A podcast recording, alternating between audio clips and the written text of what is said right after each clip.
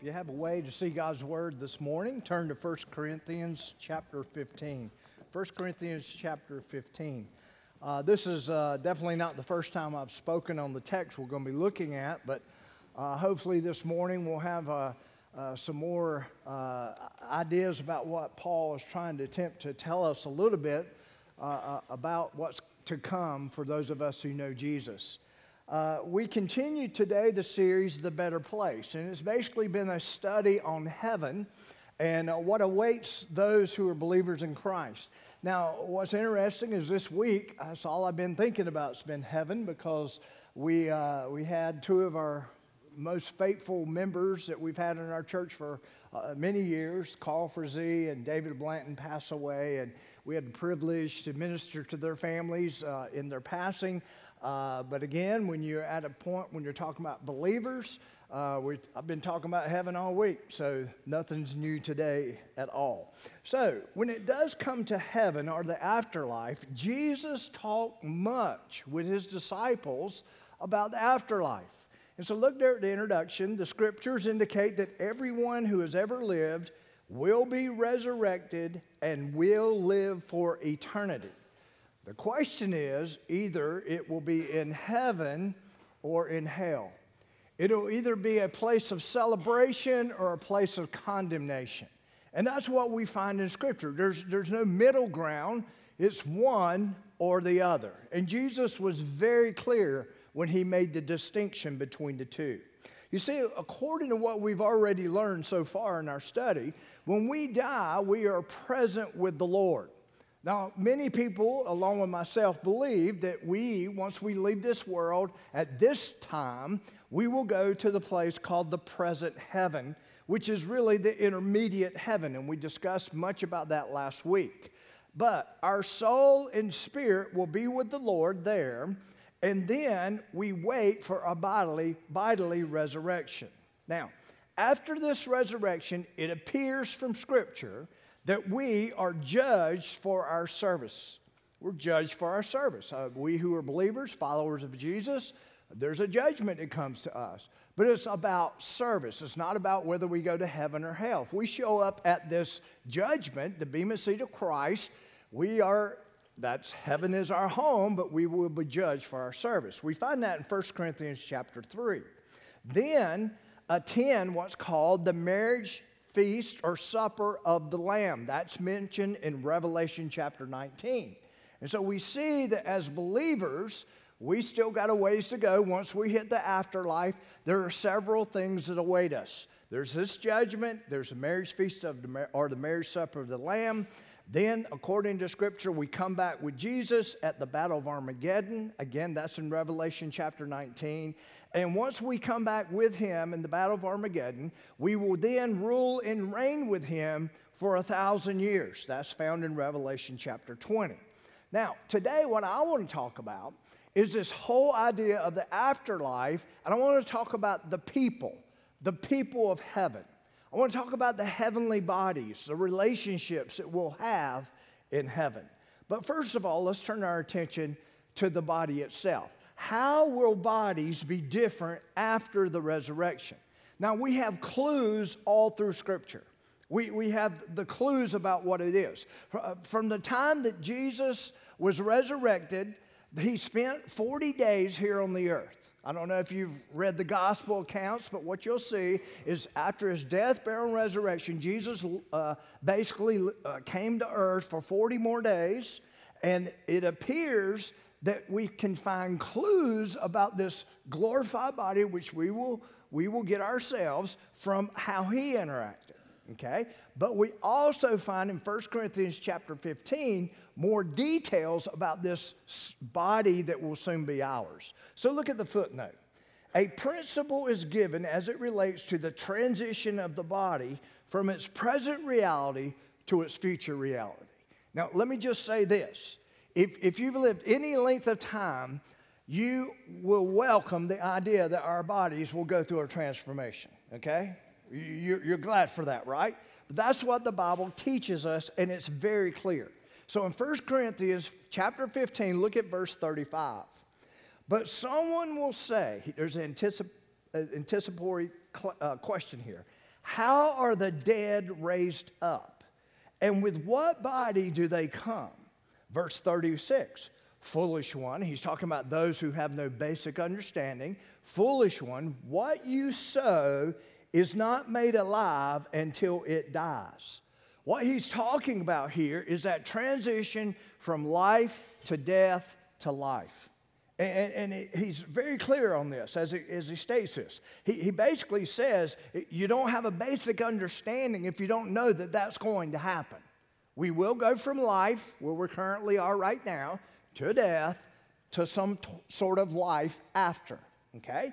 Then he goes on, he says in verse 37 And what you sow, you do not sow that body that shall be, but mere grain perhaps wheat or some other grain. So he's basically trying to make an example here that you take something, you put it in the ground, and from that, from that supposed death, arises life.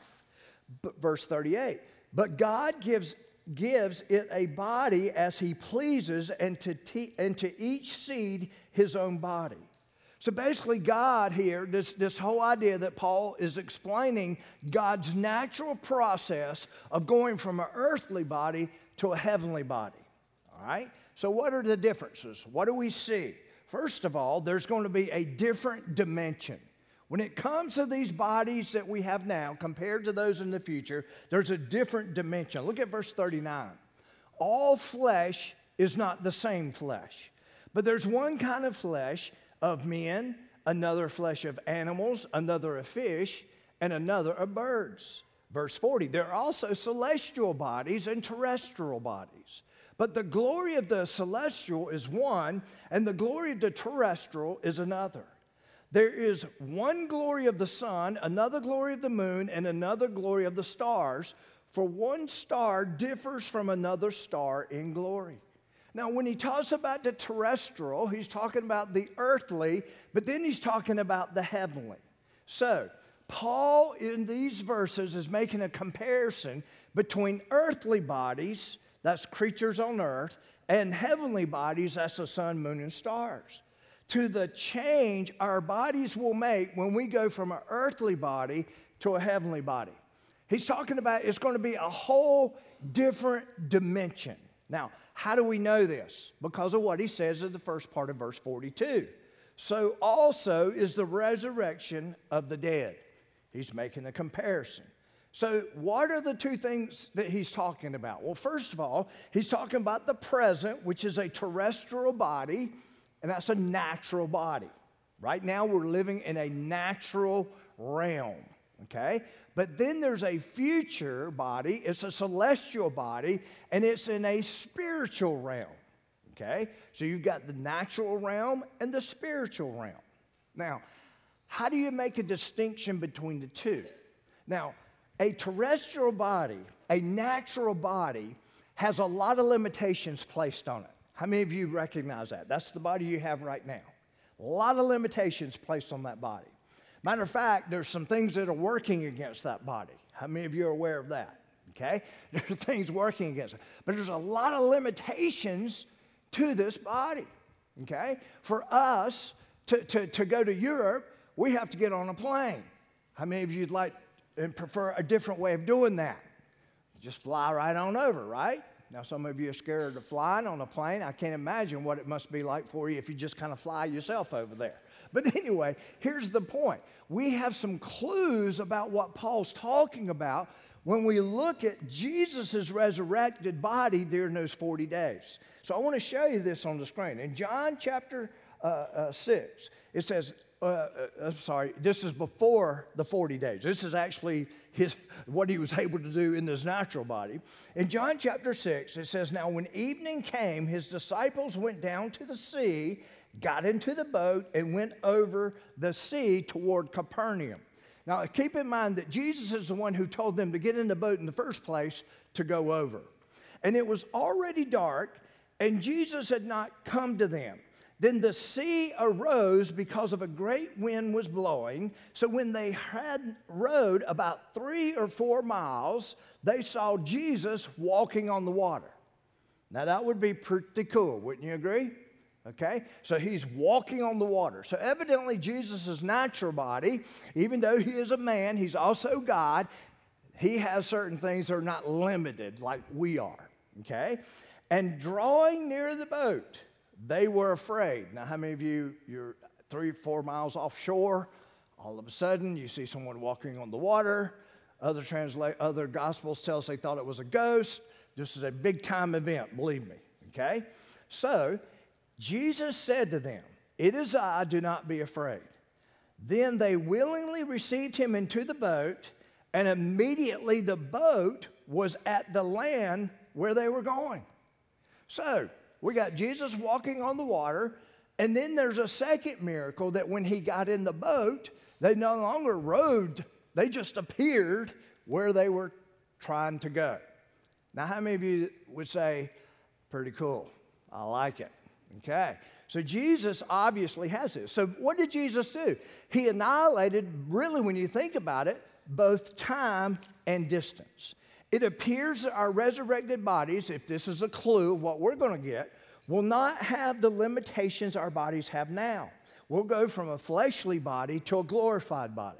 Now, it's interesting that when Paul talks about this celestial body, he carries us to a different dimension where all the concepts of time and distance appear to be changed. So in verse 41, Paul carries us there, a dimension that is far greater than we can comprehend, a dimension outside of what is natural. Okay?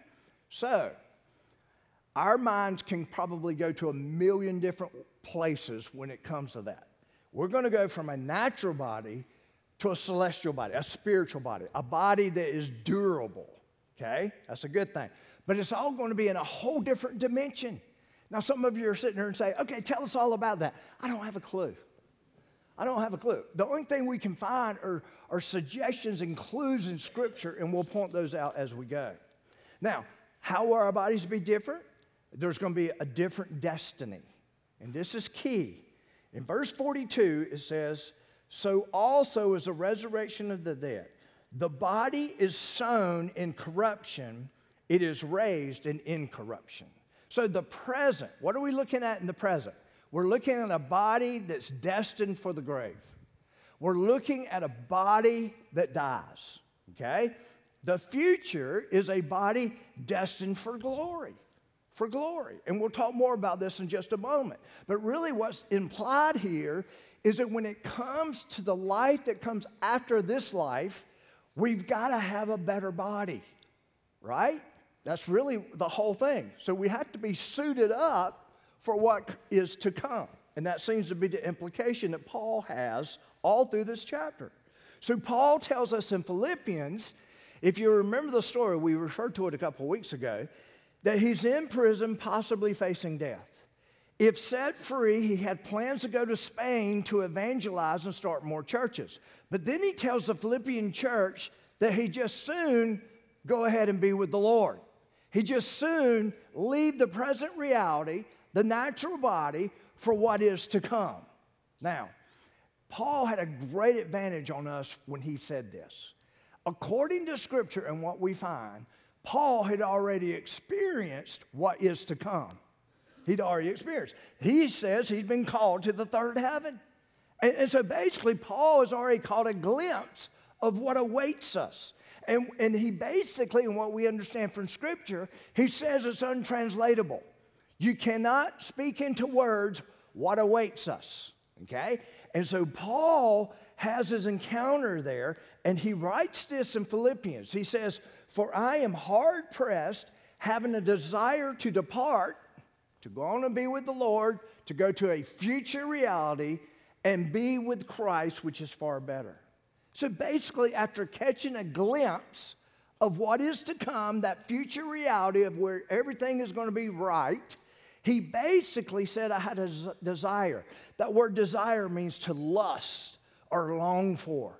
So basically, Paul longed for a, the world to come. He longed for a change of destiny in which his body would be traded for that which is destined for the grave and death, and one that's destined for heaven itself.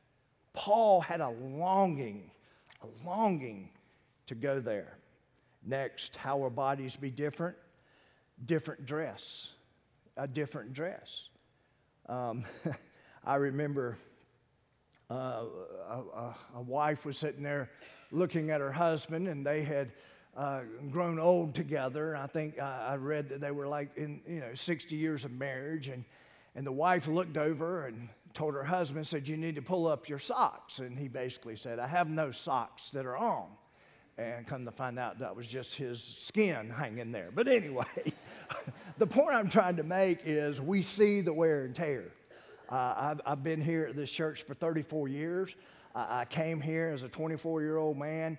Uh, you've seen this person age, but guess what? I've had the privilege to see many of you age too. And it ain't pretty. I'm telling no, I'm just kidding. but we're all there. We're all there. And the fact is, we long for that different dress. Look at what he talks about in verse 43. It is sown in dishonor, but it's going to be raised in glory. So the present, what's the present? It's a dress of dishonor. What's the future? It's a dress of honor. The best illustration, and I've given this many times, but here's what I appreciate about God a lot of times you'll have spiritual implications seen out there in the natural world. And there's none greater to explain what we're going to go through than the caterpillar to the butterfly. You ever seen that one? We've all, we all know what takes place. I want you to think about it in a spiritual context. There's not a better illustration anywhere. Have you ever noticed how a caterpillar gets around? We've talked about this. I mean, think about humiliating it is the way that he gets around. It's a painful way of getting around, it's a, it's a humiliating way of getting around. You know, you know how he has to hunch up and then go out. You know, he just, you know, look at that. I mean, he's there on the, in the dirt, so to speak. So, uh, can you imagine what that caterpillar must see when he sees a butterfly? The, the caterpillar must say, Oh, I wish I could fly. If only I had wings. I would fly from flower to flower, from tree to tree, but I'm just a wretched old grub. How many feel, feel like a wretched old grub sometimes? Just trying to get ahead, looking around, seeing everybody else seems to have it better, but anyway. Then one day something starts to happen. He realizes his life as a caterpillar is about to come to an end. So he builds a little coffin, crawls inside, and dies to the only life he's ever known. There, the caterpillar lies on the underside of a twig in his coffin when something starts to happen. He is being changed, then he emerges out of his coffin. He goes from a caterpillar to a butterfly. Note, he's the same creature that comes out that goes in, but he's been changed, radically changed, transformed. He spreads his wings and soars through the sky. The caterpillar was sown in dishonor, but raised in honor. I believe this is a picture, a beautiful picture of what's going to happen to us. One day we will soar. Now, I, I hope there's no cars going by. I've seen many butterflies. Never mind, I'll shut up. But anyway, but what I'm trying to say, we're talking about a radical difference. It's a different dimension. But there's one thing I want you to keep in mind. We're talking about something that's being transformed, not something that's being recreated. I want you to think about that. And we're going to talk about more about this in just a moment. But God went to a lot of trouble to make you as you are, right? We all have different fingerprints, we're all distinct. There's never been anyone like us before, nor will there be in the future. There's certain personalities, special giftings, special tools that He's given you, special talents. All that goes into making who you are. And, and the point is, there's, we're not talking about something that's brand new. We're talking about something that's being transformed. I want you to think about that as we move forward. So, there's also a different disposition. Look at verse 43, the second part. It is sown in weakness, but it's raised in power. The, the present is a body of weakness. Now, do I need to explain that, or do you already know what I'm talking about? It's a body of weakness. That's our current reality. The future is a body of power. Body of power. Now, again, where can we find a clue? Well, Jesus and three of his disciples were in the garden just before his arrest. Do you remember the story? And Jesus basically says, Peter, James, and John, they're with him. He basically says, Hey, you three stay here, you pray, you, you, you continue to pray, and I'm going to go over here and I'm going to talk to my Father, my Heavenly Father. And, and he goes on out, and he comes back, and what does he find? Does he find them praying? No, they're asleep. He says, Can you not tarry? Can you not pray for just a little while? so he goes away, he comes back second time, they're asleep, right? How many of you can identify more with the disciples at this point? Third time he comes back, and here's what we find. Jesus even says this He says, The spirit is willing, but the flesh is what? Weak. Weak. We know that, right? We live that reality. That's a part of who we are. This is a picture of a body of weakness.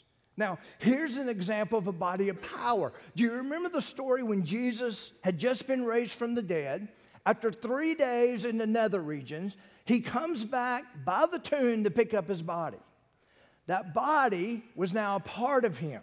Okay? So basically, what do we have? I, I think we've got a glorified body going on here, but it still bears the marks of the, the, the past body, right? The nail scarred hands, all that. Okay? So all those things that are back there, but he's in a glorified body. So the body was now a part of him, the prints of the nails and all that. He makes his way to the room where the disciples are gathered.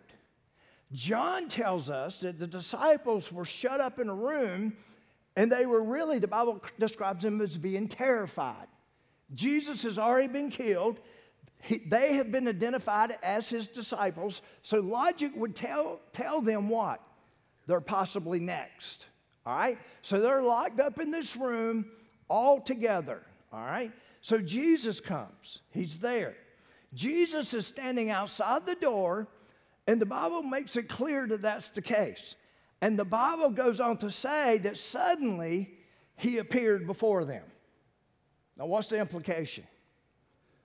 He didn't knock on the door, oh, how's it going, John, and walk through. He just appeared. He just appeared. Now, how many of you think that would be pretty cool to just appear? You, you think that'd be pretty cool? Y- your kids out getting into trouble, and all of a sudden you just appear. That, that'd be pretty cool, you know? Uh, but, but the thing I want you to see is there's definitely a difference between what, what, what we're seeing here. Luke tells us a little bit later that he actually ate with the disciples, he actually made the meal for them. How many of you think that's pretty cool? The new body, we get to eat. We get to eat. Now, I don't know about you, but my eating habits have changed as I've gotten older. How many of you remember that you could eat about anything you wanted to? And, and, and everything would continue to work? How, many of you know what I'm talking about? I, I don't know about you, but uh, I was blessed uh, with a body that had the disposition of skinny until I was 42. And I continued to eat like I was skinny. And guess what happened? The body didn't receive it that way anymore. And I ballooned up. How, how, many of you that something similar like that happened? You know, some of you are like, well, I ballooned up when I was born. Yeah, I, I know, I know. That, that, that happens too. But, but here's what I noticed. I used to make fun of old people who would eat at five o'clock in the afternoon. Now I firmly get it. I get it. I mean, these bodies are just struggling at times. I mean, even when it comes to the simple processes, but can you imagine the new body? The new body. I was so relieved when I saw that Jesus ate in it. And I thought, man, this would be pretty cool. All right. And then the Bible says in the Gospel of John that after this meeting, he just disappeared. Disappeared. Now, it appears that we'll have a body like the body of Jesus, a body of weakness that will be traded for a, a body of power. Paul gives us a clear picture of this. He, he, he literally describes a body with no limitations or pain. In Philippians chapter 3, here's what he says He says, For our citizenship is in heaven. He's basically saying what Paul's saying is this is not it. This is not it. In other places, he says basically we're sojourners. That means we're just passing through. How many of you are glad that? We're just passing through. This isn't it yet. Okay? So that's what he's saying when he says our citizenship is in heaven, from which we also eagerly wait for the Savior, the Lord Jesus. We're ready for him to come back. Why would we want him to come back? Who will transform our lowly body that it may be conformed to his glorious body according to the working by which he is able even to subdue all things. It's basically we're, we're, we're living, we're, we're existing in this world, we're passing through, but he has something awaiting us that's so much more miraculous than anything we could ever imagine. Paul said it several times. What where we're headed, you can't even put words to it. But what's really amazing is this body is going to go through such a transformation that, that it, it, will be phenomenal. Phenomenal. He's going to transform. Now, again, it, it's not like, I think sometimes when we think about this process, we think all of a sudden there's a new us. No, there's a transformation. You're going to go through a transformation. You, you're still you, it's just without the limitations. In just a minute, we're going to say, You're going to still be you, without all the sin and the, the, the, the, the things in which sin has brought into your life, your insecurities, all these things, these, these things that your fears and worries and all that, they're going to go away. It's a whole new existence so he's basically he's talking about a body that is mortal, corrupt, diseased, and weak will be transformed into a body that's immortal, incorrupt, disease-free, and strong, no longer capable of suffering pain and even death. Next, how will our bodies be different? A different dynamic. Look at verse 44. It is sown a natural body, it is raised a spiritual body. There's a natural body and there's a spiritual body.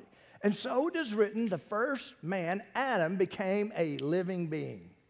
The last Adam, that's Jesus, we, we know that from the book of Romans. And the last Adam became a life giving spirit. The first Adam, what happened to the first Adam? The first Adam was there. He was created for, for, for the purposes of eternity, but what entered the picture? Sin entered the picture, right? So then at that moment, he began, his existence became one that was destined for death. You remember the story? Destined for death. Now, what's amazing about that story is Jesus comes along, he's considered the second Adam. He will come, he'll live a perfect life, and he'll be the one to give the life giving parts of what was supposed to be for us in the first place. And so, therefore, a new, whole, different reality. And then he says in verse 46 however, the spiritual is not first, but the natural, and then after the spiritual. So basically, it's this look on your outline present, a body that's sown, that's natural. When it's sown, it's like a seed being sown. What do we know has to happen to the seed? It has to die for life to come forth, which leads us to the future a body that's raised that is spiritual. So we now have a natural body, but one day we'll have a spiritual body. So this one's going there. It's, it's just really a, a, a matter of a different reality, a different dimension, a different dynamic. Heaven, listen to this, will no longer be a place where temptation will abound. It is also inhabited with people who have bodies that are no longer prey to the ravages of sin. Now, now, what are the ravages of sin? Some of you are the result of the ravages of sin. Let, let's just face it. Some of it is the sin that you brought upon yourself. And we all have that. We all have a story of that. And for some of us, we're still dealing with the consequences. But for some of us, the ravages of sin were placed there maybe, maybe in a dysfunctional family. Maybe, maybe you didn't have a family at all. And all the things that created this insecurity in you, and all these things that started messing with you, and you're still living with those things, still trying to make the figure it out, trying to make the pieces come together. You're still asking God for healing when it comes to the residual effects of that sin. Guess what? All that will be removed. No more insecurity. what would life be like without insecurity? Some of you are sitting there, I'm not insecure. If you're not insecure, you're, if you think you're not, you're blind. Dysfunction creates insecurity. And guess what? You may think your family was perfect. It wasn't. Every family that's ever existed since the Garden of Eden has had its form of dysfunction. Some dysfunction a lot more than others, but it's dysfunction. And, and, and we depend upon God to work in and through that. But there's going to come a day, it's going to be a whole different dynamic. None of that will be in play. Can you imagine living without fear, worry, insecurities? Can you imagine even having that? Some people say, well, you know, if you allow the Spirit of God to work in such a way, He'll produce miracles, He'll do this, He'll create this, He'll create that. And, and guess what? That's exactly right. But can you imagine when the enemy attempts to bring it back and tear you down and you feel like you've had victory in that area, but he still has a way of reminding you of stuff, doesn't he? There's going to come a day which all that's going to be removed. All that's going to be removed. Wow, a different dynamic. Next, a different durability. The Bible says in verse 47 the first man was of the earth uh, my translation says made of dust. Some of yours basically says they were earthly.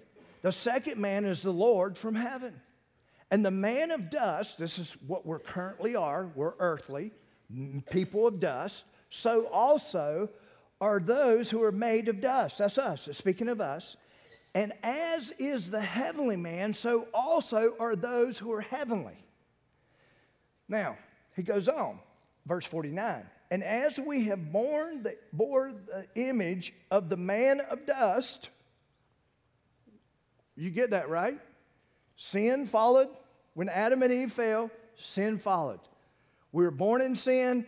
We sinned to make note of the fact we were born in sin. Okay? And it creates us as mere dust or earthly. We're bound to what's wrong. Okay? And basically, he's saying that is our existence. Yet we shall also bear the image of the heavenly man. Now, here's what's interesting about that. Right now, walking in the earthly, we not only, listen, we not only bear the image of the man of dust, the sinful side, but we can also bear the image of Christ himself, being followers of Jesus. Did you know that? We, we still have that dual complexity of who we are. But one day, this sub level of who we are will be removed and we will be fully identifiable in the heavenly. The heavenly.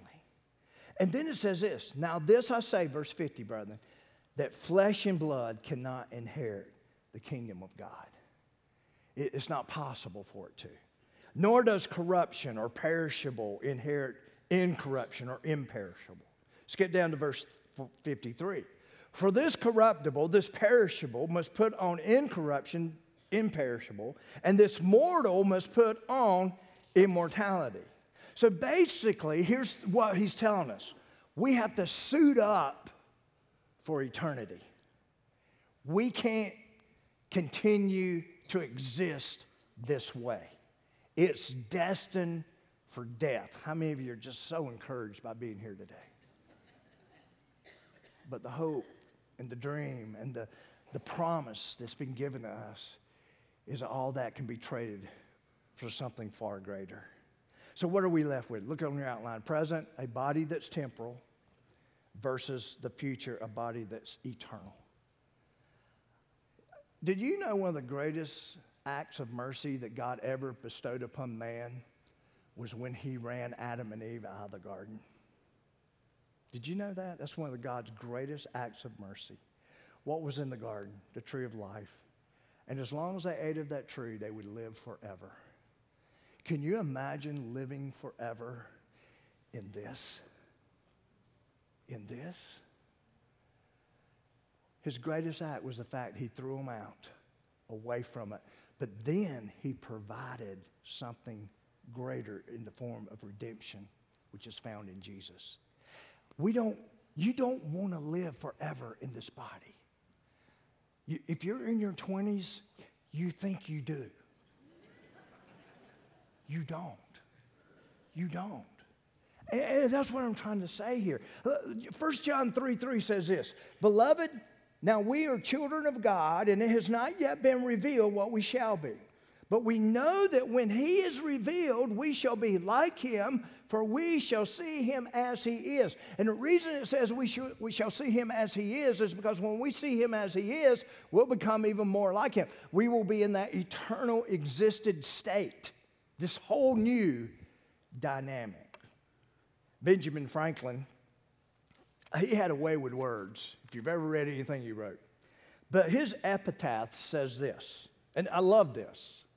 It says, The body of Franklin printer, like a cover of an old book, its contents tore out and stripped of its lettering and gilding, lies here food for worms.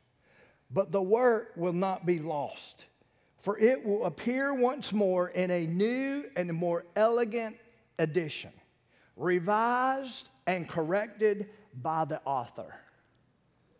That's beautifully written. That is what we read in Scripture. So, next, what will relationships be like in heaven? How many of you have ever wondered that?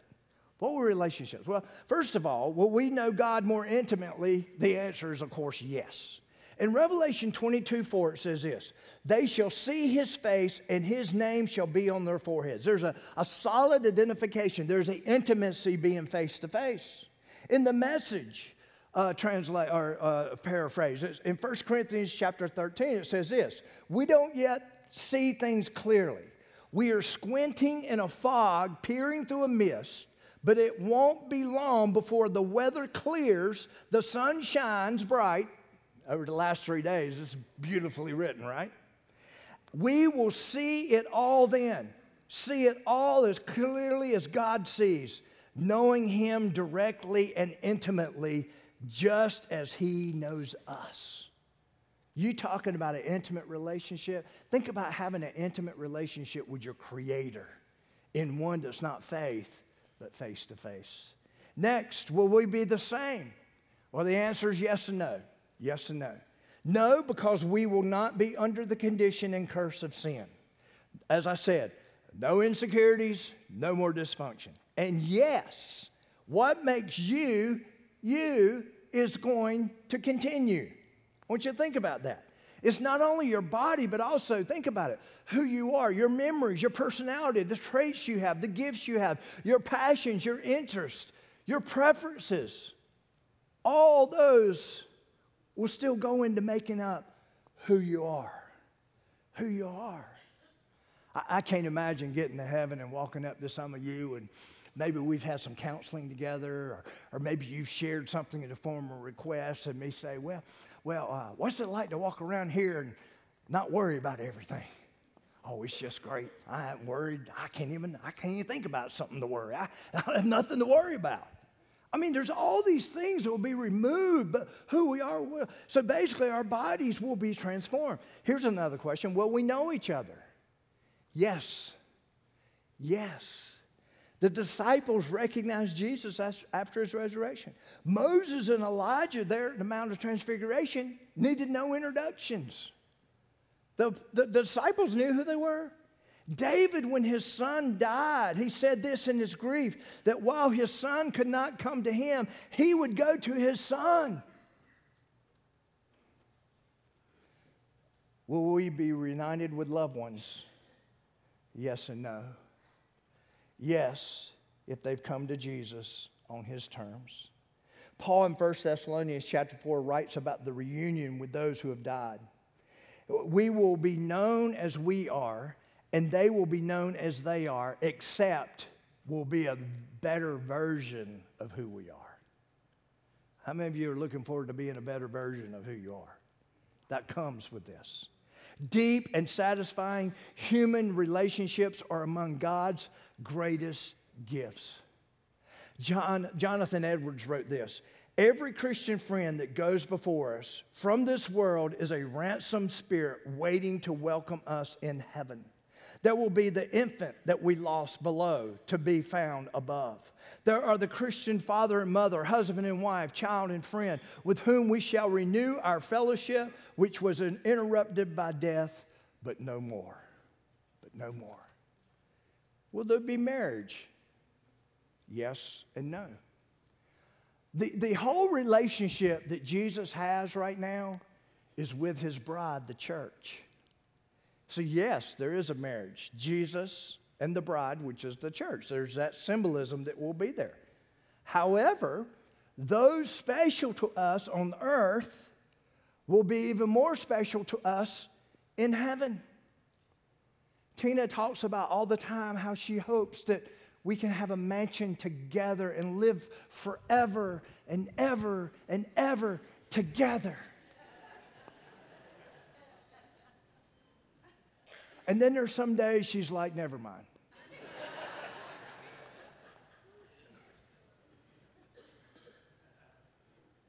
but I want you to think about this. We're talking about a place where no one's going to be left out, no more abandonment. Boy, that's, that scars you, doesn't it? Abandonment. No more untrustworthy parents the relations, the, the most special relationships you have here on earth will not compare with what's going to happen there. Won't compare. How about this? Will there be different races? Yes. Our race is part of who we are and all races will be present around the throne. Revelation chapter 5, verse 9, it says, And they sang a new song. Now, the new song is a song of redemption. That has to apply to us as human beings. It says, You are worthy to take the scroll, open its, its seals, for you were slain and have redeemed us to God by your blood out of every tribe and tongue and people and nation. The difference is sin will be removed no more racism. Can you imagine living where the different n- nations of the world gather, the different races of the world gather, and no racism? No hatred for someone's skin color to be removed? I think sometimes the way some people live, live in their perspective is they think them and their only their race is the only one going to be in heaven. I mean, the hatred that's out there. Can you imagine that being removed? Will there be animals in heaven? Yes, Isaiah 11, 6. The wolf shall dwell with the lamb. The question is I get this all the time will there be pets in heaven? Let me just say this. If you have a cat, no.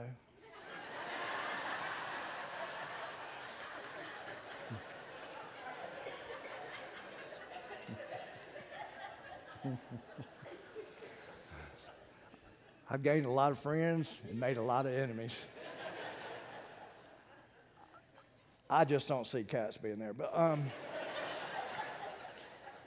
no, let me say this. I, I, I got real close to two dogs. Okay, one was Frosty, and the other one was Bogart. Frosty when I was a kid, Bogart when we were adults. We had a, this dog, and I had to have Bogart put down, and the person that helped me with it was in the room, and I was kind of embarrassed because my wife said, Do not leave him until he passes. And I had to sit there and hold him, and I felt the life leaving. And I'll be honest with you, I didn't know I would have the reaction I did. He's one of the few men to ever see me cry. And I mean, it was unreal. I, was, I wasn't prepared for that. I had a pony when I was a kid named Johnny Cash. I named him. I'd love to see them once again. But let me tell you this, this may be sad for, for you, including myself. Animals don't have souls. Jesus didn't die for animals. Will there be animals there? Yeah. Would, would I like to see some pets there? Yeah. But I don't know the answer.